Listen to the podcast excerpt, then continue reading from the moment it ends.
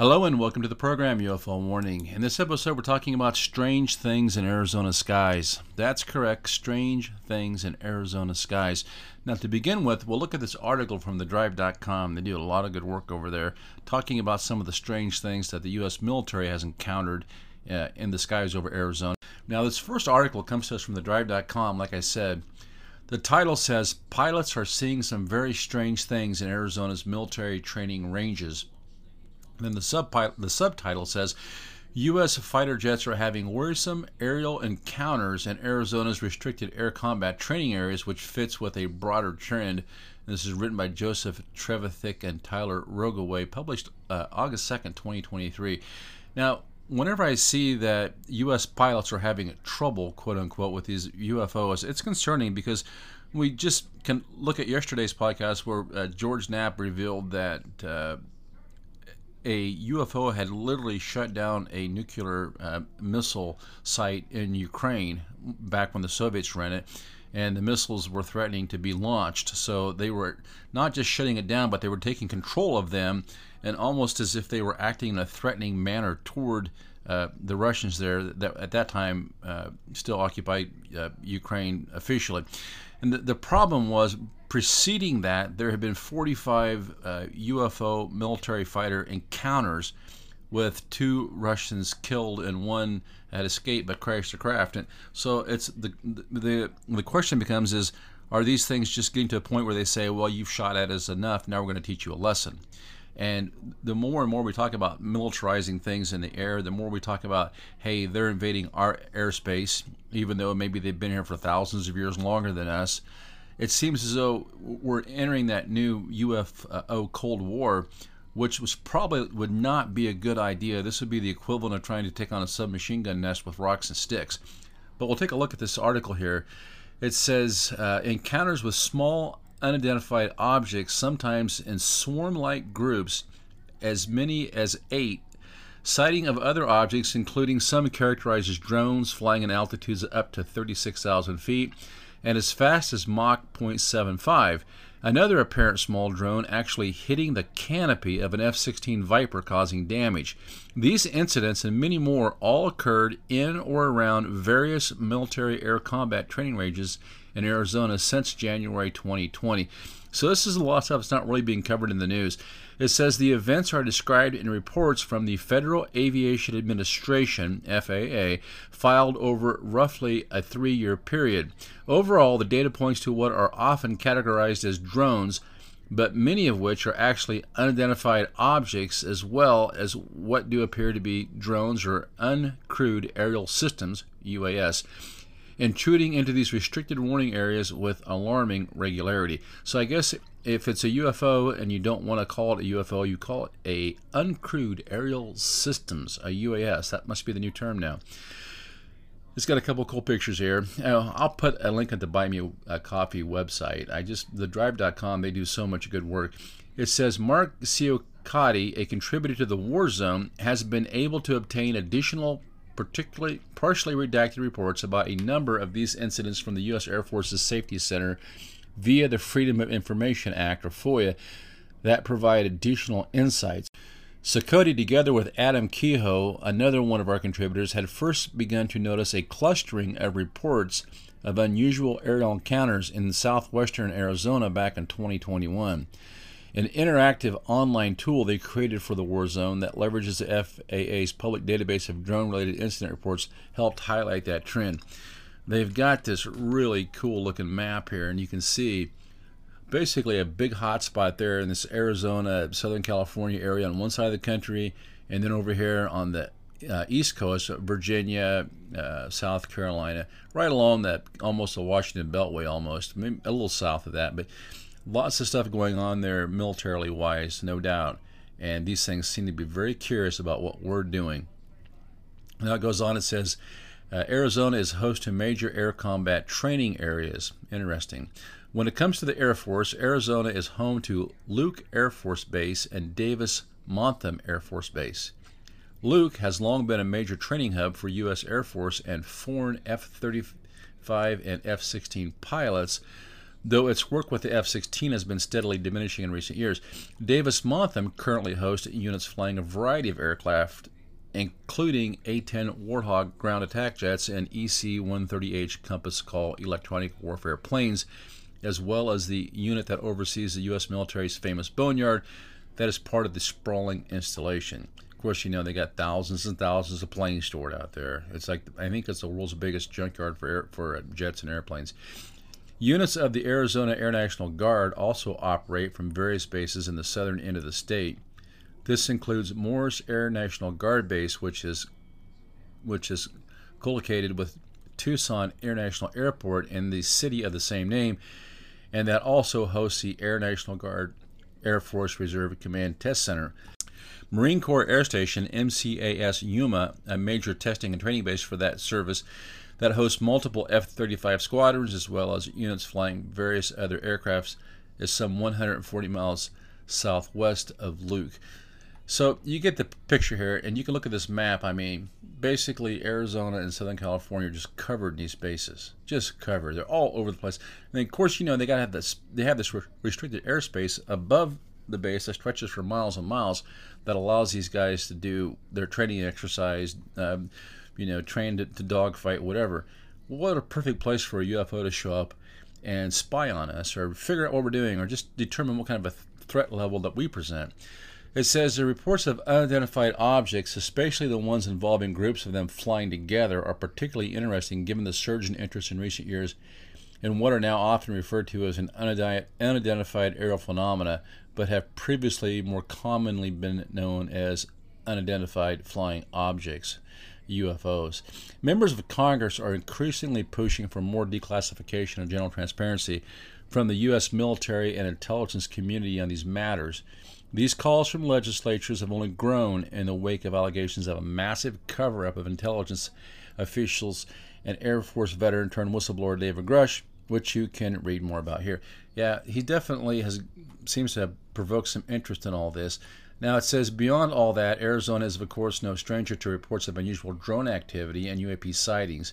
In 2016, a Tucson police helicopter had an encounter with a mysteriously with a mysteriously capable drone in the skies of that city. In other words, this drone was doing things that drones can't do. It was a UFO, but we're going to go ahead and call it a drone. Some five years later, a U.S. Customs and Border Protection helicopter was involved in an incident with a similar puzzling UAS. Wow. Why not just call it a UFO? It's unidentified. You don't know what it is. So you just give it a name. It's unmanned. Well, you think it's unmanned. I mean, maybe it's AI controlled. Let's just say that it's doing things that our drones sure can't do. Doesn't look like something you picked up at Walmart, that's for sure. The War Zone was the first to report on the worrying appearance of drone swarms over the Palo Verde nuclear power plant in Arizona across multiple nights in September 2019. I did at least one, maybe two or three uh, podcasts on this back in 2019, talking about these drones showing up over the nuclear power plant. How that just violated every kind of protocol imaginable. When people complained about it, the only thing that they, that they were told was don't shoot down the drones. Just the same way they were told that in Colorado and Nebraska and whatnot when these things were flying in formation. Yeah, somebody somebody flying these things around that around that power And if it's the Chinese or the Russians, we need to find out. But th- there just seemed to be a, an intolerable level of incuriousness around this. Nobody seemed to care. It goes on and says there's also the matter of the crews of an American airline flight and a Phoenix Air charter business jet reporting encounters with what appeared to be the same UAP in the skies in the southern part of the state near the border with New Mexico the year before. I also did a podcast on that. How you could say it was the same UAP seems a little presumptuous to me. I mean, you could just say a similar UFO, I think would be the correct term there. It goes on, it says the state is home to the notorious Phoenix Lights mass sighting in 1997, which remains a topic of discussion to this day. Well, I don't know if notorious is the correct word there. What was notorious was the way that Governor Fife Symington handled it afterwards by just making fun of people, and, and, as far as I'm concerned, discrediting himself to this day. I know now he says, well, I shouldn't have done this or that, but we were under so much pressure. People were so scared. You know, you had dogs running with cats, and, and it was it was just just awful. I had to I had to calm the situation down by bringing out this uh, actor dressed in an alien suit and uh, just poo pooing the whole thing. That's not how you handle that situation. Okay, the adult thing to do is to say, well, we've seen some really strange things last night, and we don't know what it is, but we saw something. So he didn't he didn't need to do all, all that does is, as far as I'm concerned with Fife Symington, that's a good example of how a government official can just destroy their own credibility and the credibility of the office that they hold. Now it says incidents in Arizona have in turn long highlighted the growing threat that USA's excuse me UFOs present, including outside of traditional battlefields. This is something that Warzone has been highlighting as a very real concern now and still evolving issue for years, including the context of UFO discussions and how problematic it is that these two issues are so closely intertwined. I don't know, man. People have been reporting UFOs, uh, I don't know, at least since the Middle Ages, probably when they were drawing pictures of them on the on cave walls. And other than some abductions here and there and some cattle mutilations, there hasn't been a lot of widespread destruction with these things. It seems like maybe you should think about it before you poke the bear.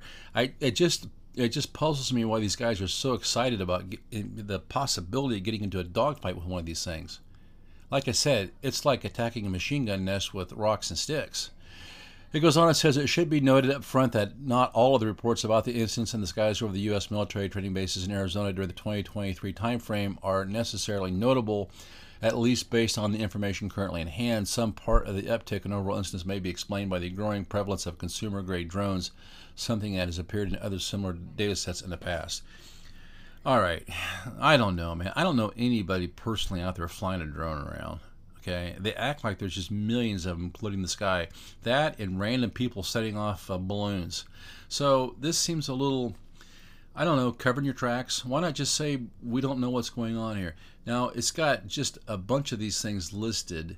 Um, it, here's one from 2021. Uh, it's all written in kind of a lot of it's written in kind of gobbledygook uh, jargon. Some of it it's kind of they've talked about it. He says there have been a number of encounters, and then it says here's one. For instance, on March 29th, 2021, two pilots flying F-35s in the vicinity of Buckeye, Arizona a suburb of Phoenix made a report three to four UAS, we're going to call them UFOs, off the right side while eastbound at 17,000 feet, according to the FAA. On April 22, 2022, F 35 pilot reported eight silver, I'm going to call them UFOs, at an altitude between 16,000 and 20,000 feet in the vicinity of Glendale, Arizona, and Phoenix suburb, another entry in FAA log says Arizona Buckeye prelim info from FAA and it describes the incident reported three to four UAS off right sidewall eastbound at 17,000 feet. So you can see what's happening here. You're having these verified sightings. The FAA hides this stuff for two or three years. And then when they do release it, uh, it's pretty much written in, in the FAA jargon, the, the radio speak they're using back and forth, so as a way not to upset anybody. You don't hear the pilot say, Hey, I'm looking at my left hand window here and I'm seeing a giant silver disc. He might say, uh, I'm looking out my you know port side window here and we have a UAS approximately 30 feet across. Confirm. See, do you get the, do you get the gist here? Because if they spoke the truth, the unvarnished truth, and those pilot logs got out to the public, wow, the FAA might have to be accountable. And was it Tim Burchett or another congressman that said that they tried to get uh, uh, a couple lines interjected into a bill where the FAA would have to report these things to Congress, and it conveniently got removed. So I don't know if that's just because they're lazy I mean, a lot of I'm, if you're a government employee, no offense, I'm sure it's not you, but I've worked with a few of them that are lazy, or maybe this is some kind of a top-down thing where they're just told, "Hey, this is this is where the reports come in at, and this is where we need to squelch them because if they get too much attention at this level, where the pilot reports them." then that causes problems down the road. that goes on, it has a couple more here listed. This is from 42222. Arizona Glendale preliminary info from FAA. And then it says uh, F 35 reported eight silver. Okay, we got these UAS. And what they mean to say is UFOs between 16,000 and 21,000 feet. And then no, ev- no evasive action taken. Uh, law enforcement notification not reported. So, in other words, one of our military guys seen eight UFOs, 16 to 21,000 feet, right where an airplane might be flying, or even maybe a low flying uh, passenger jet. Uh, nothing happened. He didn't feel threatened enough to take, to take a evasive action, but he saw eight silver UAS. They just keep changing that number. Well, would the average person even know what a UAS was? That it was actually a UFO. And then it goes on here. It says uh, fighter jets in the skies over southwestern Arizona have been encountering apparent drones. How do you know they're drones? And why is it apparent? It's not apparent to me. With unusual characteristics and sometimes at far higher altitudes than typical consumer grade types can operate at as well. So, in other words, over the most militarized zone in the world, you've got drones that could only be built by the military interfering with our fighter pilots. And as an author, you have the audacity to call these things drones that don't appear to be commercial grade. Come on, man. Just man up and call these things UFOs. For example, on March 25, 2021, pilots in a pair of F 35s flying in the vicinity of Casa Grande, Arizona, which is situated between Phoenix and Tucson, reported a large white UAS, I'm going to call it UFO again, at 24,000 feet, according to one entry in the FAA logs.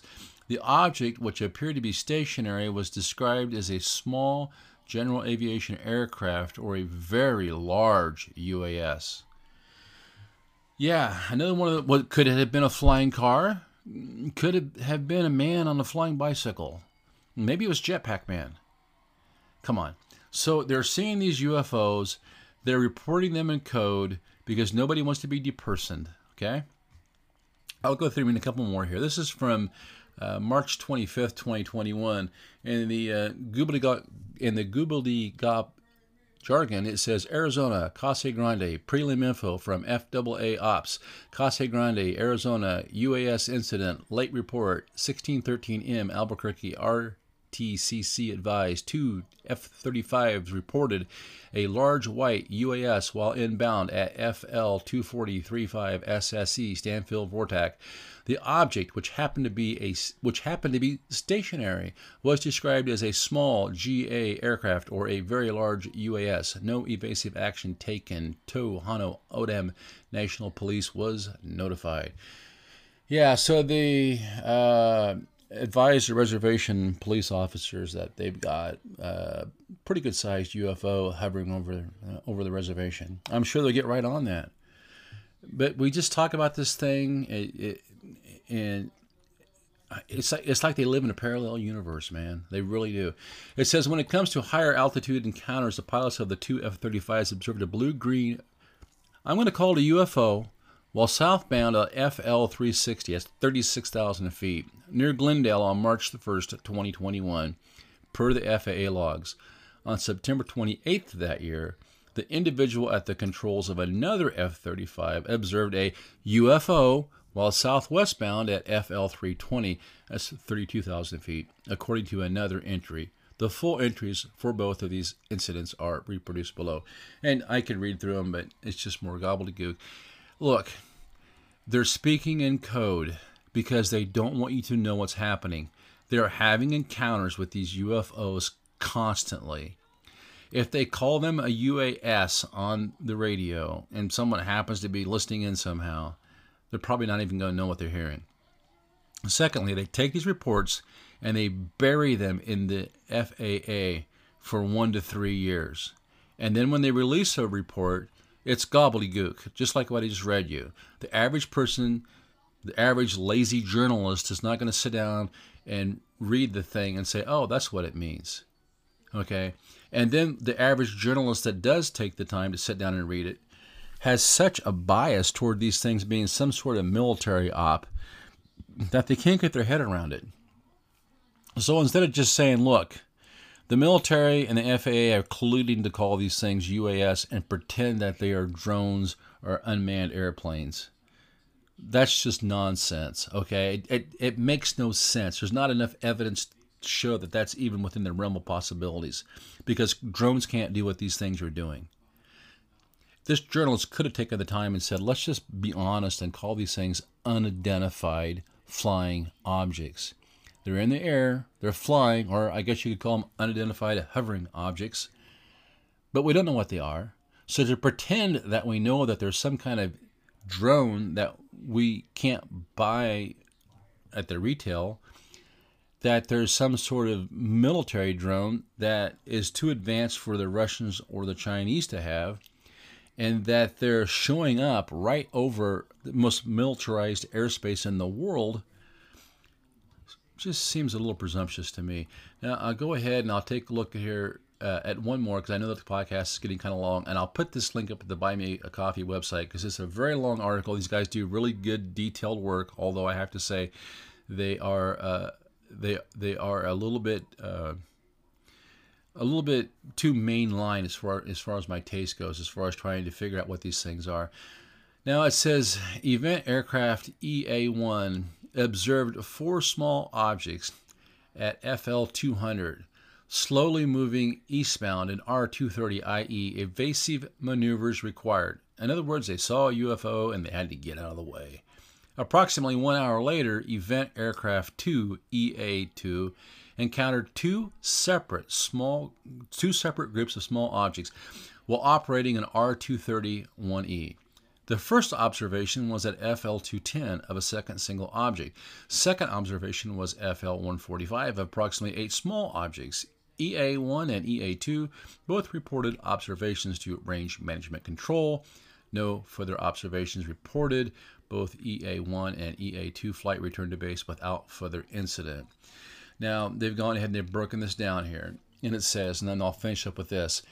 A description of the two incidents in R2301E on December 13th, 2022, from the, from the subsequent HATR U.S. Air Force via FOIA. So they had to, you, somebody had to sit down and write a Freedom of Information request letter to the government to get this stuff. It ought to be on a website somewhere. It says the first observation was at FL 210, that's 21,000 feet of a single object, according to HATR. The second observation was at FL 145, that's 14,500 feet of approximately eight small objects. So you got two sightings, one at 21,000 feet of one object, and the second sighting is at 14,500 feet. That's about a mile and a half lower of approximately, it says, eight small objects. So who knows how many are actually there. The unredacted portions of HTRA do not say that the second F 35 had to maneuver evasively in either of those instances. That's weird. It says slowly moving eastbound in R230IE, evasive maneuvers required. Now that's what it says. That, that that's a transcript from the pilot. Evasive maneuvers required. But when they get the breakdown of this from FAA, it says, and I'm reading this, the unredacted portions of the HATR, that's a report I suppose, do not say that the second F 35 had to maneuver evasively in either of those instances. Sounds to me like you're getting two reports. One redacted, and apparently they just forgot this first one this to, to take that part out, where you get all the good stuff. And then the unredacted, where you think you're getting the actual report, but actually what's happened is you're getting a different report. Yeah, boy, they're they're slick. It says both jets involved in these separate encounters with groups of objects in the sky, which were from the Air Force's 56 Fighter Wing at Luke Air Force Base and were conducting training sorties at the time, were able to return to the base without further incident. The next day, December 14th, a pilot of another 56 Fighter Wing F 35 on a training sortie in the southeastern portion of R 230-01E made a report about a small metallic object according to FAA the accompanying Air Force HATR for this incident notes that the jet's pilot first observed a radar significant object at 21,000 feet and that the pilot then visually identified it as a small black and metallic object. Sounds kind of like the Mosul Orb. That report does not indicate that there was any need for evasive action and that the aircraft, which was not one of the two involved in either of the encounters the day before, returned to Luke without any further disruption. That's what you call a sanitized report right there. Sanitized. No evasive, no evasive action needed.